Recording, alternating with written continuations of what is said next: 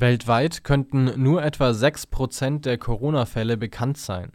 Das ergab eine wissenschaftliche Studie der Universität Göttingen, über die das Redaktionsnetzwerk Deutschland berichtet. Die Dunkelziffer in Deutschland könnte mit Stand Ende März bei etwa 460.000 Infizierten liegen. Weltweit hätten sich mittlerweile mehrere Millionen Menschen infiziert. Ein Großteil der Infektionen geht nicht in die Statistik ein, so die Forschenden.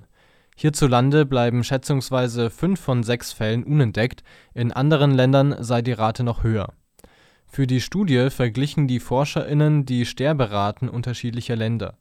So ließe sich eine geschätzte Dunkelziffer errechnen.